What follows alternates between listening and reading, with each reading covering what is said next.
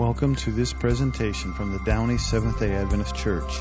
We are located in the greater Los Angeles area at 9820 Lakewood Boulevard in Downey, California. We would love to have you worship with us any Saturday you are in our area.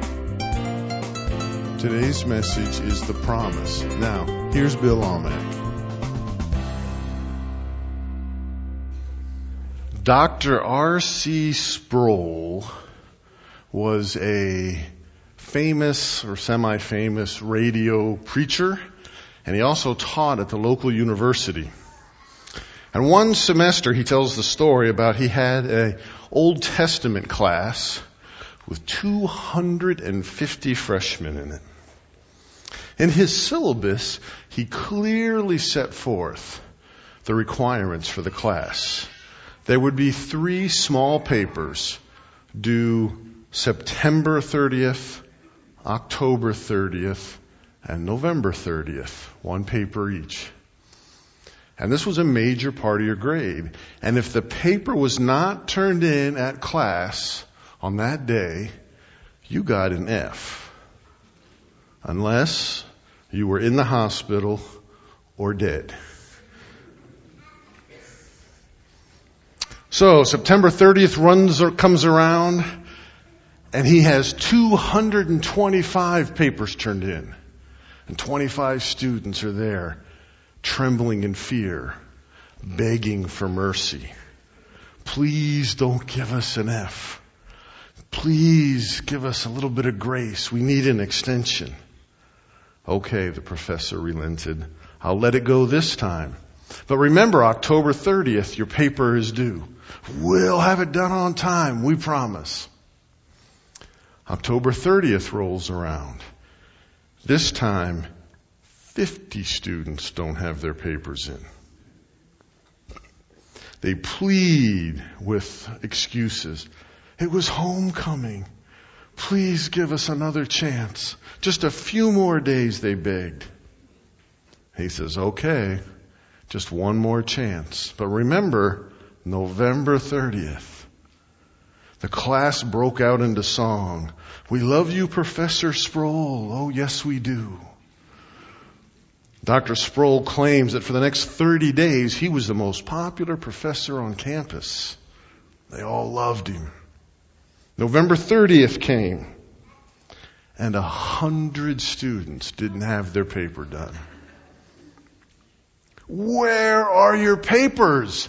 Dr. Sproul demanded. Hey, professor, don't worry about it.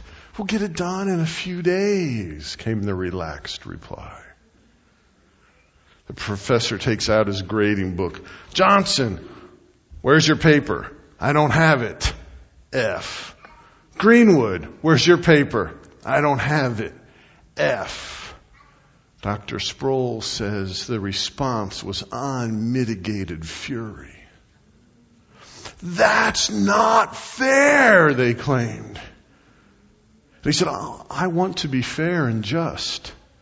You didn't have your paper done last time either, did you? No. Well, you get an F for that one too. Who else wants justice? No, no, no. Dr. Sproul wraps up his story by saying, by the third time, they had not only assumed they would get grace, they demanded it. They had become accustomed to grace. We live in an age of grace. And God has been so gracious to us that sometimes we take it for advantage. And instead we say, why do bad things happen to me? Instead of saying, why has God been so kind to me? Speeding tickets are a great example.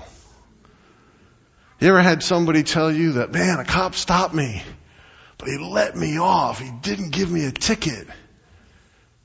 And instead of thinking, that's great, I'm happy for you, you're thinking, man, a cop never lets me off. I get the ticket every single time. C.S. Lewis says that in his book, Mere Christianity, that many times we resent when other people are shown grace. Why would we be like that? Why would we resent that somebody else is shown grace? But it's true. We do. Because many times, see, we, we are, we resent the grace that somebody else gets to cover their sins, but we're not upset when it covers our mistakes. Right? Other people sin, we make mistakes. Right?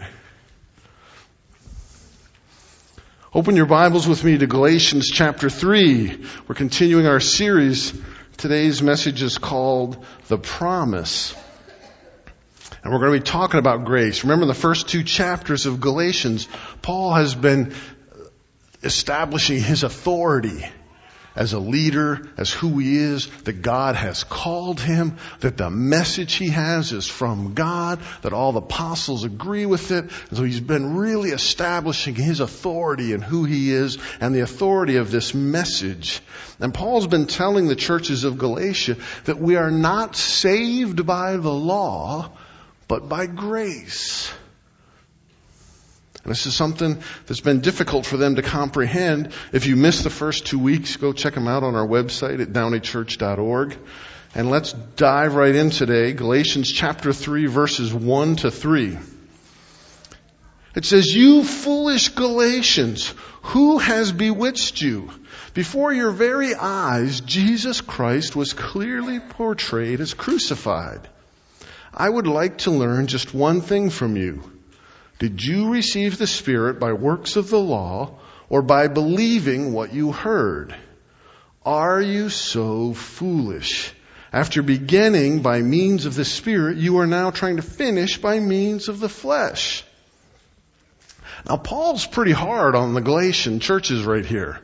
Cause, you know, if we call somebody foolish, that's really not much of a slight. We have better words to use or worse, as the case may be. But foolish was a very difficult thing to call somebody back then because it meant that you were unwise and you just weren't thinking. And to be foolish was, was not good. And so Paul says, you're foolish. When I came and I told you this message, you were apart from Christ. You were the Gentiles. You were not Jews. And you believed this message.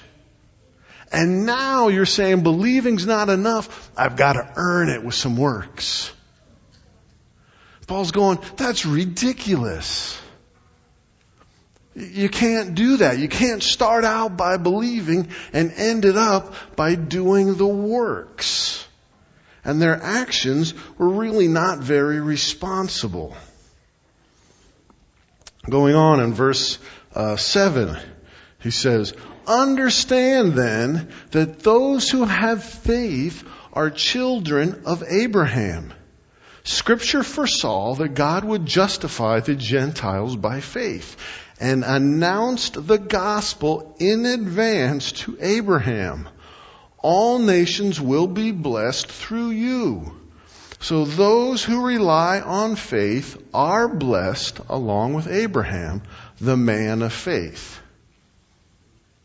Now, Abraham believed and trusted God. Abraham didn't have any law. It hadn't been given yet. He didn't follow the law. Didn't exist. He just trusted God and believed. And God accepted Abraham simply because Abraham trusted God. Now, the Jews claim that Abraham is their father. And he is. The Jewish nation came through Abraham. And so they're very proud of the fact that, that Abraham's their father. And Paul's saying, listen, all nations were blessed through him. If you believe in Christ Jesus, you are part of Abraham's family. This is a spiritual family. And anybody who believes like Abraham and has faith in God is part of the family. Now I'm sure any Jews listening to that were struggling because this has been what sets them apart. They were Jews by blood. We hold on to this. This is, this is us. Right? You go on TV now, you tell these people, I want you to get DNA testing done so you can figure out what people you belong to. Linda's been trying to get me to do it. Like, Heinz 57 varieties, baby. It's, it's, it's a big mess. Family's been in America a long time. I, you know, I think that the, the, the test would probably blow up. They go, hey, he's one of everything. But they want us to see what are we a part of? And, and the Jews called, you know, held on to that. That was a point of pride to them. Abraham's our father. And Paul comes along and says, dude, if you believe in Jesus, Abraham's your father. This was mind blowing to them that you could do this. Verses 15 and 16, he continues. And he says, Brothers and sisters, let me take an example from everyday life. Just as no one can set aside or add to a human covenant that has been duly established, so it is in this case. The promises were spoken to Abraham and to his seed. The scripture does not say and seeds, meaning many people, but to you and your seed, meaning one person, who is Christ. Okay. The church and the people in Galatia knew about keeping a contract, right? Most of us here have probably signed a contract at some point in our lives. We buy a house, right? If you ever bought a house, how many pieces of paper do you have to sign to buy a house? My hand hurt by the time I was done, right? I mean, they bring out this sheaf of papers. You gotta sign this, sign this, sign this. After you make that contract and that agreement, you can't go back and change it. Say, oh, you know what? I'd really like to add this to it. It doesn't, it doesn't work that way, right? Once you've made the contract, it's set. And the, the people of the time knew it. And so he says, listen, you cannot set aside or add to a human covenant, a contract that has been duly established. Right? We know this to be true. And he says the same thing's true here. The promise that God spoke to Abraham is not set aside. It's a promise. It's a contract. Nothing can change it. And so God made this promise to Abraham and his seed, Jesus. Jesus is eventually born as a Jew from the lineage of Abraham. And he says that I made this contract to Abraham and his seed. All right. He explains what he means by this. Verses 17 and 18. What I mean is this. The law, introduced 430 years later, does not set aside the covenant previously established by God and thus do away with the promise. For if inheritance depends on the law, then it no longer depends on the promise. But God, in His grace, gave it to Abraham through a promise. Okay. Again, Paul's saying that nothing could change God's promise. When I first read this, I said, it has to be more than 430 years from the time of Abraham to the time the law is given uh, on Mount Sinai, right? That seems like it's a long time. So I went out and I did some research. And it turns out Paul really knows his stuff. It actually is longer than 430 years from the time God gives Abraham uh, his promise to the time that God gives Moses. I think it's about 645 years. Okay? But God repeats that promise several times to Abraham and then to Jacob and then, I mean to Isaac and then to Jacob. The last time that he repeats it to Isaac is 430 years. So Paul knew his stuff. And he's saying, from the last time God repeated that promise, it was 430 years before he gave the law. The promise precedes the law. See, the false teachers in Galatia said, you have to obey the law to be saved. And Paul says, God told Abraham he was saved. He didn't even have the law. You are not saved by the law. God's blessing does not come to you because you obey. That's hard for us to hear. Because we've been taught our whole lives, be good. Do the right thing. And Paul says, God does not bless you because you obey. God blesses you because you believe. That's hard to hear. Abraham did not earn God's blessing. God chose Abraham because God is kind and because Abraham believed in God.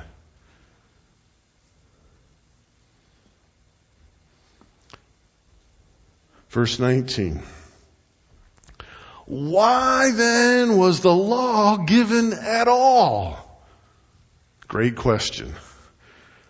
It was added because of transgressions until the seed whom the promise referred had come. The law was given through angels and entrusted to a mediator. See, the law shows what God's standards are. Before God gave the law, did people sin? Yes. Did they know it? Not really most of the time. Because there was nothing that told them what sin was. I didn't have a law. If there was no speed limit law, that would be just wonderful. A police officer couldn't give you a ticket for going too fast. Now somebody might say you're going too fast. But you wouldn't have broken the law. By the way, it didn't take very long from the time cars were invented till we had speed limits. Drat.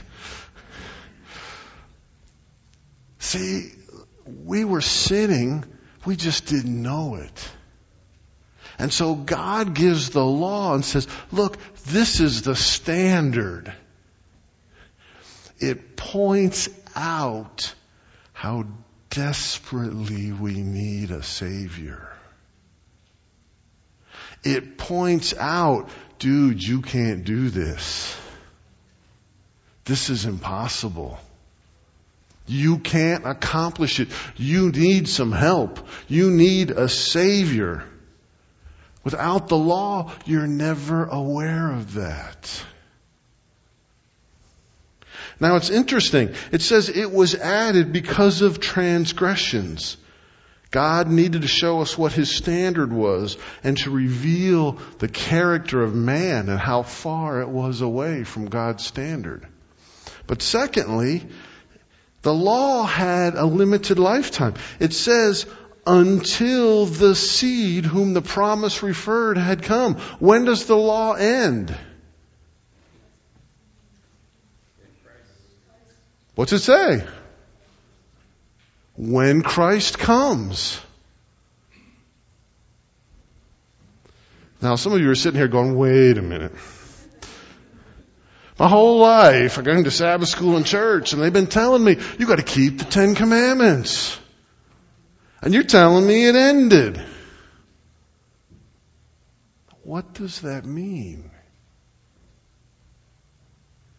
How do you, how do you balance those two things? I want to point out two things, or three things actually. The, the promise is the most important thing for three reasons. Number one, it came first. The promise that God makes to Abraham comes first, has the highest priority. God did that for a reason. That comes first. The law is added to it and is subordinate to it. It's like our Constitution. That's primary. We have some amendments we added to it. They're not as important as the first thing. Okay? The law, secondly, is temporary. It only exists until the seed comes, until Christ comes. And third, it was, the promise was given directly to Abraham. The law is given to us through a mediator, Moses and the angels. We don't really know what role the angels play in giving the law, but the Bible refers to it several times that the angels were involved in giving the law. And so it comes through a mediator. It doesn't come direct like the promised Abraham does. And so Paul says, listen, that promise is the most important thing. The law is secondary. It only existed for, for a short time. It only meant something for a while. Had there been no law, we wouldn't realize that we needed a Savior. Okay? Going on, verses 21. Is the law therefore opposed to the promise of God? Absolutely not. This is why we still keep the law. For if the law had been given that could impart life, then righteousness would have come from the law. But scripture has locked up everything under the control of sin, so that what was promised, being given through faith in Jesus Christ, might be given to those who believe. Alright. See, God's law would be opposite of the promise if you could get to heaven by keeping the law. Because the promise says that's how you get to heaven by God's grace. And if you could keep the law and get to heaven, then they would be opposite of each other. But the law doesn't say that. Only the promise claims that that's how you get to heaven. So they are not opposed to each other. They go together. Okay? They go together. The function of the law is to show us what sin is. Jesus Christ came to free us from our sins. And when people realize this, they trust Jesus and then they receive the blessings that God has promised. Verses 23, it says, Before the coming of this faith, we were held in custody under the law. We were locked up until faith that was to come would be revealed.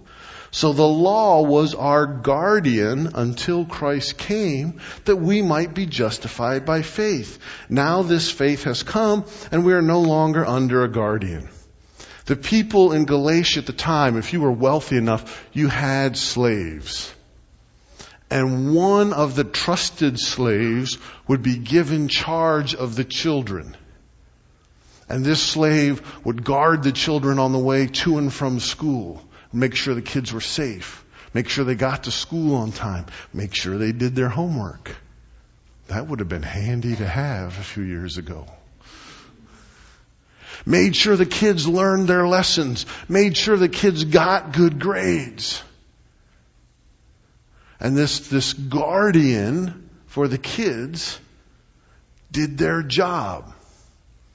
But at some point the kid grows up and he doesn't need the guardian anymore. See what Paul's saying? We have this law. It points out the way you ought to behave. It teaches you something. But at some point you grow up. Does that mean everything you learned is null and void? No. It's still good stuff. But you decide whether or not you're going to keep it. You decide whether or not you're going to follow it. Okay?